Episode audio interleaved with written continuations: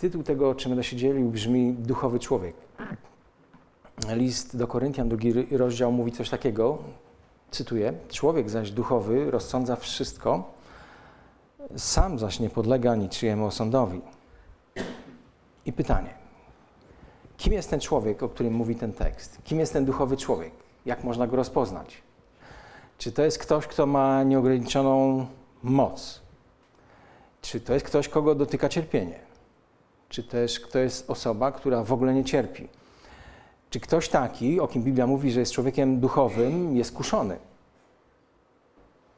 Czy ktoś taki ma momenty, w których jest przygnębiony, czy jest smutny, czy czasami jest zatroskany?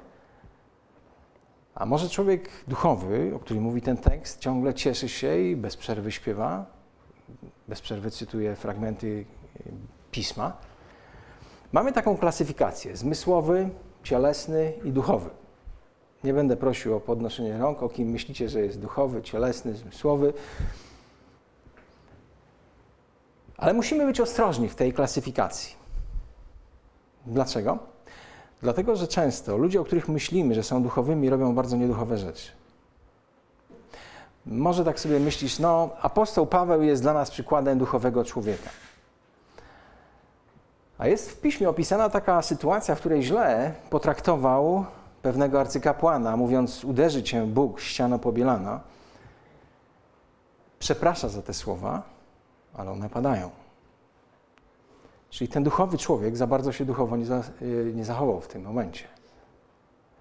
No a może Piotr, przykład człowieka, który zawsze jest kimś, o kim możemy powiedzieć duchowy człowiek.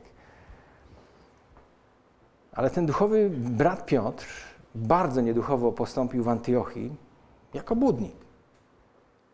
Ten duchowy brat Piotr. Jedynym człowiekiem, który zawsze był duchowy i zawsze jest duchowy i zawsze będzie duchowym, który zawsze stał za tym, co mówił i zawsze był posłuszny w sposób stuprocentowy swojemu Ojcu, to Jezus Chrystus. Jeżeli chcesz wiedzieć, kim jest duchowy człowiek, jak myśli, jak reaguje, co robi, jak traktuje ludzi, duchowy człowiek, to tylko jest jedna osoba, na której powinieneś być skoncentrowany. Nazywa się Jezus. Ewangelia świętego Jana, trzeci rozdział, 34 werset. W oryginale ten tekst brzmi tak. Chodzi o Jezusa. Duch mu został dany bez miary. Tylko o Jezusie jest tak powiedziane. Że duch został mu dany bez miary. Ewangelia Łukasza, trzeci rozdział, 22 werset mówi tak. I stąpił na niego, chodzi o Jezusa, Duch Święty w postaci cielesnej jak gołębica. To jest bardzo ważny moment. Dlaczego? To jest punkt zwrotny w historii zbawienia. Dlatego, że Duch Święty był zasmucony przez ludzi. Przez prawie 400 lat Pan Bóg nie mówił, nie posyłał swoich proroków, nie posyłał swojego słowa. Duch Święty nie stępował, nie wypełniał ludzi. Bóg milczał prawie przez 400 lat. A teraz Duch Święty, jest napisane, znowu stępuje na człowieka po tym 400-letnim okresie milczenia. To jest powrót Ducha Świętego do człowieka. Wyobraźmy sobie najlepszy samochód. Marek nie będę wymieniał. Zaprojektowany do długiej, niezawodnej, ekstremalnej jazdy. Ale pozbawić taki samochód możliwości przepływania przez ten jego silnik, jego układ paliwa to mieć zupełnie bezużyteczny kawał eleganckiego, plastikowego żelastwa. Zgadza się? Odrzucić możliwość przepływania Ducha Świętego przez człowieka, przez Twoje i moje życie, to tak jak pozbawić samochód dopływu paliwa. Bezużyteczne. Bezużyteczny przedmiot.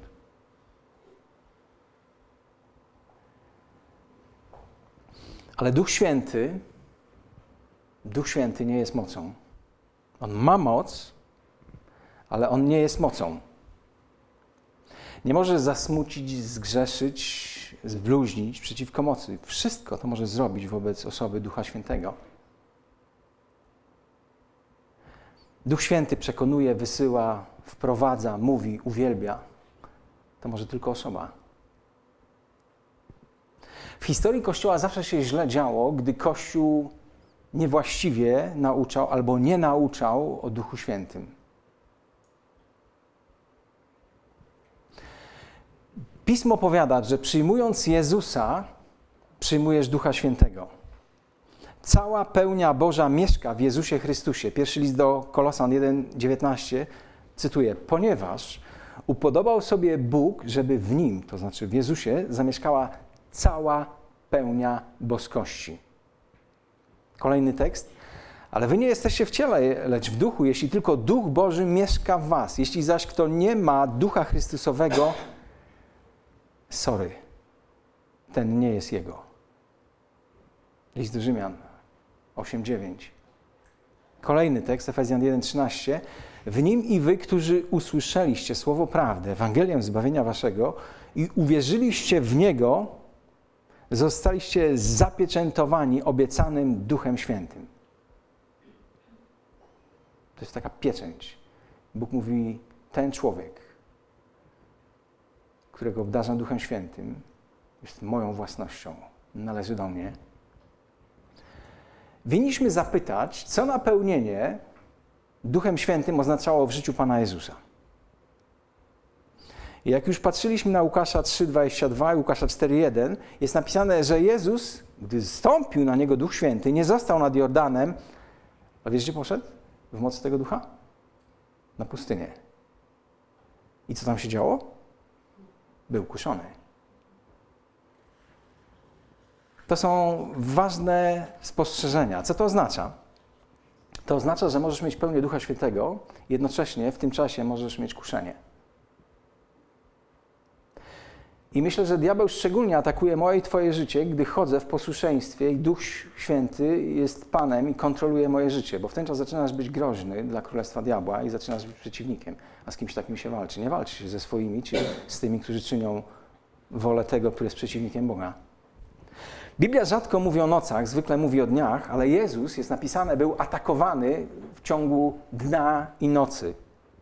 Był jednym z kilku ludzi, z niewielu ludzi, ich jest mniej niż dziesięciu, prawdopodobnie jest tylko siedmiu ludzi, którzy byli bezpośrednio kuszeni przez diabła. My jesteśmy za małymi pionkami, żeby się nami osobiście zajmował. Ale Jezus był jedną z tych osób, która była bezpośrednio kuszona przez diabła. My jesteśmy atakowani przez Jego aniołów. Jezus był kuszony przez 40 dni i nocy, ale wiesz, co jest napisane na końcu tego fragmentu, który opisuje to? Powrócił z pustkowia w mocy Ducha Świętego i powrócił Jezus w mocy Ducha Świętego do Galilei. Możesz mieć kuszenie. Możesz mieć pełnię Ducha Świętego. I możesz z tych momentów wracać jako zwycięzca. Moc Ducha Świętego, pełnia tej mocy w życiu człowieka nigdy nie jest tanim doświadczeniem. Nie jest tanim przeżyciem.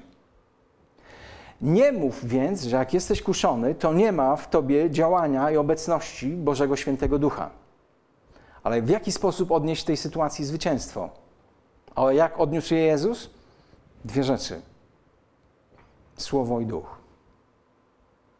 Nie słowo tylko, i nie duch tylko, ale słowo i duch razem. Część chrześcijan mówi tylko o słowie. Tu wstawiają akcenty. Inna część chrześcijan przede wszystkim mówi o Duchu Świętym. Nie zapominajmy, że Jezus cytował pismo, mówi napisano, ale zechciejmy zauważyć, że Jezus był w tym miejscu wodzony, kuszony, będąc pełen Ducha Świętego i cytował to słowo. Słowo i duch muszą iść razem, żeby było zwycięstwo w moim Twoim życiu. Jeżeli masz doświadczenia, przechodzisz pokusy, nie rozpaczę, ale uświadom sobie, że Jezus przez swojego ducha, przez swoje słowo jest z Tobą. Niekiedy chrześcijanie mówią sobie, że są takimi kanałami, przez które działa Pan Bóg. Ja za bardzo nie lubię tego określenia kanał, bo przez kanał to różne rzeczy mogą płynąć i kanał to takie wprowadza myślenie, że jestem kimś bezwolnym i, i Bóg używa mnie, gwałcąc moją wolę, mój wybór. To, to, to nie. Pan Bóg chce coś lepszego zrobić z Ciebie i ze mnie. On chce wykształtować w Tobie i we mnie podobieństwo do swojego Syna, do Jezusa Jezus poszedł do synagogi i nauczał, a ludzie go słuchali, pomimo że nie miał prawa nauczać, nie miał tytułu, nazywali go rabi, nie miał prawa do tego tytułu. Ludzie go tak tytułowali. Nie miał formalnego wykształcenia, a ludzie go tak traktowali, tak się do niego zwracali. Dlaczego tak się działo? Wiesz dlaczego? Bo mógł powiedzieć o sobie, i było to prawdą, duch pański jest nade mną. Dlatego ludzie słuchali tego, co mówił. Wiedzieli, że tam jest nie tylko słowo, ale że tam jest obecność. Dwie rzeczy w szczególny sposób charakteryzowały to, co Jezus mówił. To był autorytet, nie krzyk, nie jakaś dyktatura, ale autorytet poparty miłością, zrozumieniem. I druga rzecz, oprócz tego autorytetu, który cechował to, co mówił, to słowa łaski. Tak mówił Jezus. Ciekawa jest wzmianka mówiąca o tym, że Jezus wszedł do synagogi. Gdy zaczął publiczną służbę, po kilku, myślę, tygodniach mógł już wybudować własną. Czasami chodziło za nim 12 tysięcy osób. Żaden problem. Wybudować jeszcze jedną synagogę, w której Jezus byłby numerem jeden. Człowiek napełniony Duchem Świętym nie będzie skory do potępiania innych. Są chrześcijanie, którzy nie witają się z tymi, którzy piją kawę, są, czy byli liberałami lub należą do innego kościoła, innej denominacji.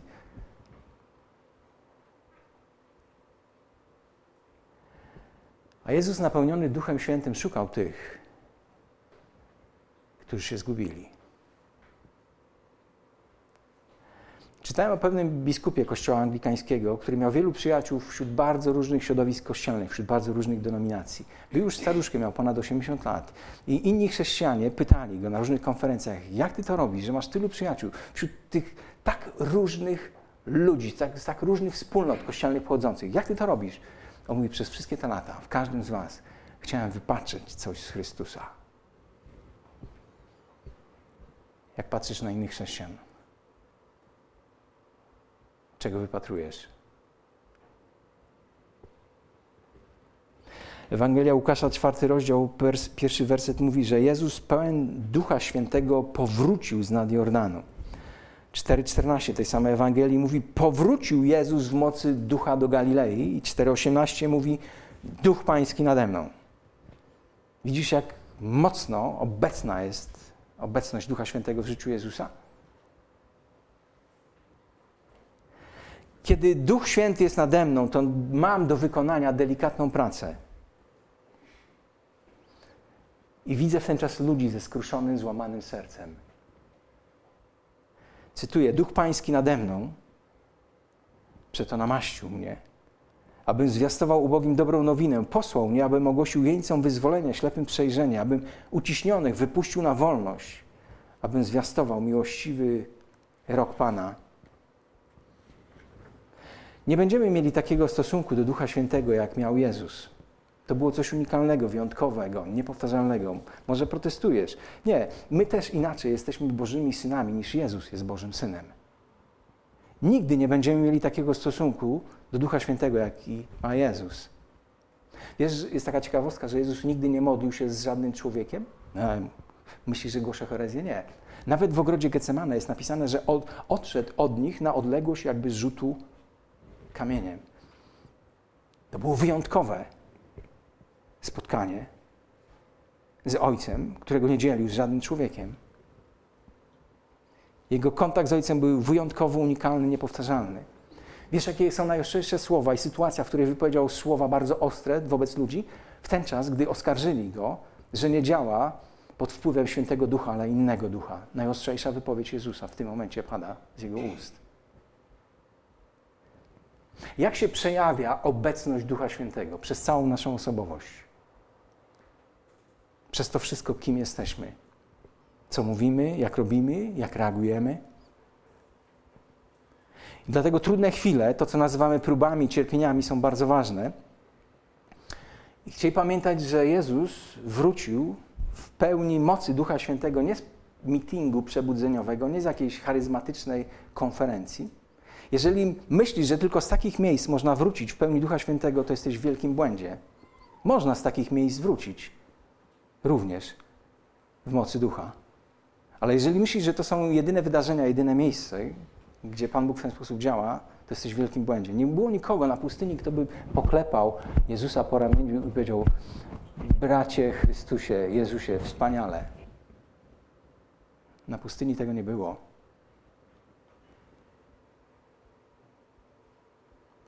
Ulubione pytanie diabła to te, które zaczynają się od słów: Czy rzeczywiście? Jeśli jesteś? Jeśli jesteś synem Bożym, jeśli jesteś Bożym dzieckiem, to czemu masz pokuszenia? Czemu doznajesz porażek? Dlaczego cierpisz? Dlaczego chorujesz? Czemu są sytuacje, że brakuje ci pieniędzy do życia? Na służbę, którą robisz. Dlaczego? Jeżeli jesteś Bożym dzieckiem, dlaczego tak się dzieje? Wiesz, żyjemy w duchu na ziemi, a nie w niebie, póki co. I będą trudne chwile. Będziemy przechodzili przez te trudne momenty, ale będzie zwycięstwo. Jezus nie odniósł zwycięstwa tylko dzięki duchowi lub tylko dzięki słowu. Te dwie rzeczy zawsze, jak powiedziałem, szły razem. Potrzebujemy znać kierunek i potrzebujemy mieć energię.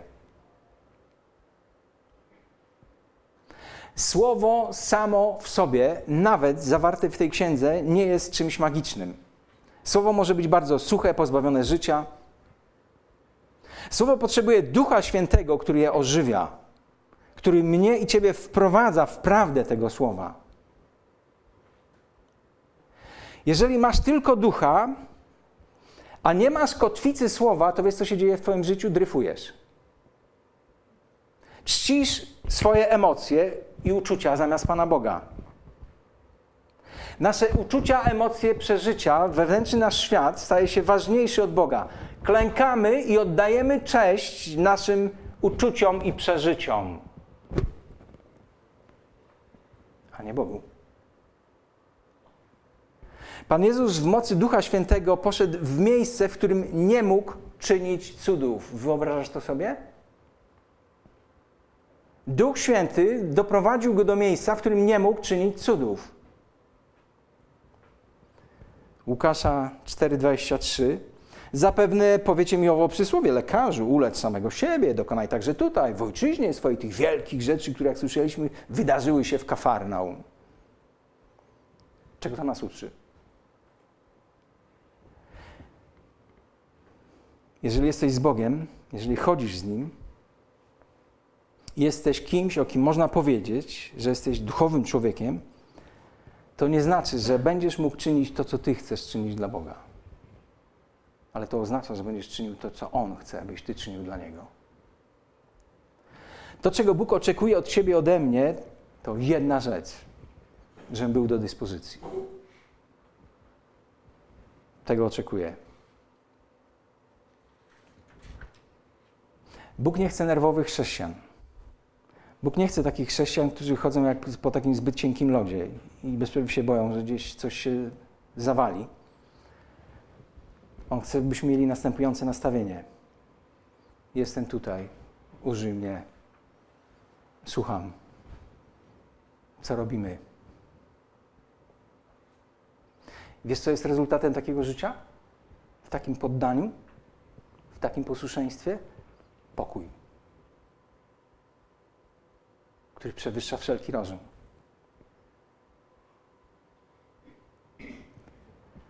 Komu pomaga duchowy człowiek? Łukasz 4:18. Duch Pański nade mną przeto namaścił mnie, abym zwiastował ubogim dobrą nowinę. Posłał mnie, abym ogłosił jeńcom wyzwolenie, ślepym przejrzenie, abym uciśnionych wypuścił na wolność, abym zwiastował miłościwy rok Pana. Wiesz, kluczowe słowo, które stoi za tymi określeniami, że zjastuje dobrą nowinę, ogłasza wyzwolenie, ślepym przejrzenie, uciśnionych wypuszcza na wolność, to słowo miłosierdzie, współczucie. Człowiek pełen Ducha Świętego jest pełen miłosierdzia i współczucia. Nie pomogą w ewangelizacji żadne techniki, żadne możliwości, jeżeli nie masz prawdziwej miłości i prawdziwego współczucia wobec ludzi. Chcę Ci powiedzieć, i warto to zapamiętać, że człowiek napełniony Duchem Świętym jest atrakcyjną osobą. Ludzie chcą być wokół kogoś takiego. Wiecie, czasami jesteśmy tak atrakcyjni jak rolka drutu kolczastego. Często to nasza świętość kłuje innych ludzi. Trzyma ich na dystans. Ta świętość Jezusa była innego gatunku. Ona ciągnęła ludzi do Niego. Coś jest nie tak. Nie myślę, że z Jego świętością, ale z Twoją i moją. Człowiek, który jest wypełniony Duchem Świętym, jest atrakcyjną osobą, jest pełną współczucia.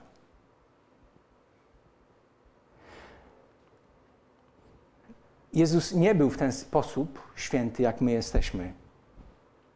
Jego świętość była inna. On miał słowa łaski.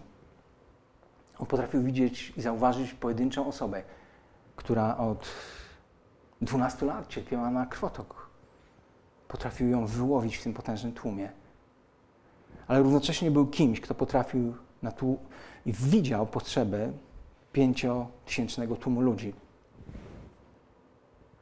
Duch Święty pozwala mi widzieć ludzi takimi, jakimi są, a nie takimi, jakimi powinni być, według mojego wyobrażenia.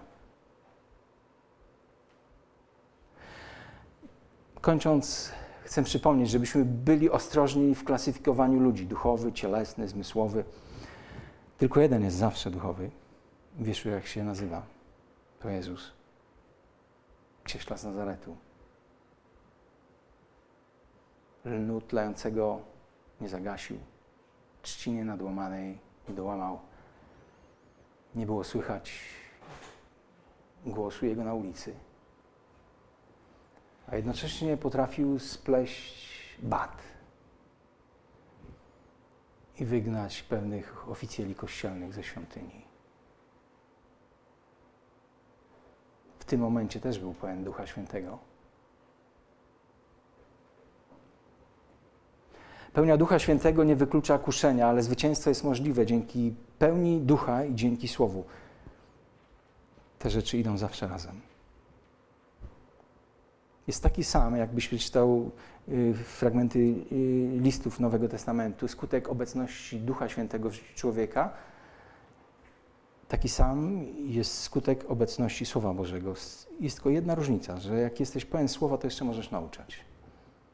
Tylko jedna różnica. Pełnia Ducha Świętego nie powoduje, że robisz dla Boga rzeczy, kiedy chcesz i jak chcesz, ale pełnia Ducha jest czymś, co uzależnia mnie i Ciebie od Niego. Bez posłuszeństwa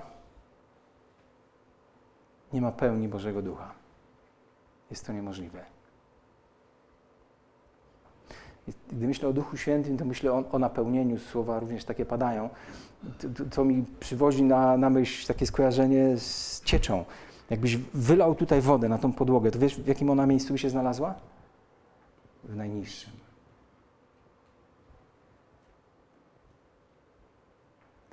Jeżeli są wyniosłe, pyszne, wielkie rzeczy w Twoim i moim życiu, to tam nie ma Ducha Świętego. Duch Święty napełnia to, co jest pokorne. To, co jest, co nie jest wyniosłe. Tak jak już powiedziałem, człowiek duchowy staje się atrakcyjny dla innych. Mówi i działa z Bożym autorytetem, jest pełen pokoju, pełen współczucia.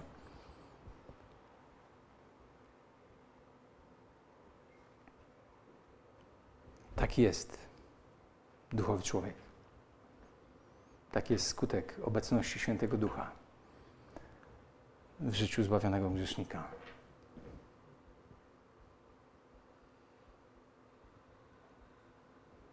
Niech Pan Bóg Cię błogosławi. Jeżeli zasmuciłeś Bożego Ducha, zasmucasz, czynimy to każdego dnia, przyznawaj się do tego. Proszę przebaczenie. Dawaj do dyspozycji swoje życie. Będzie działał. Amen.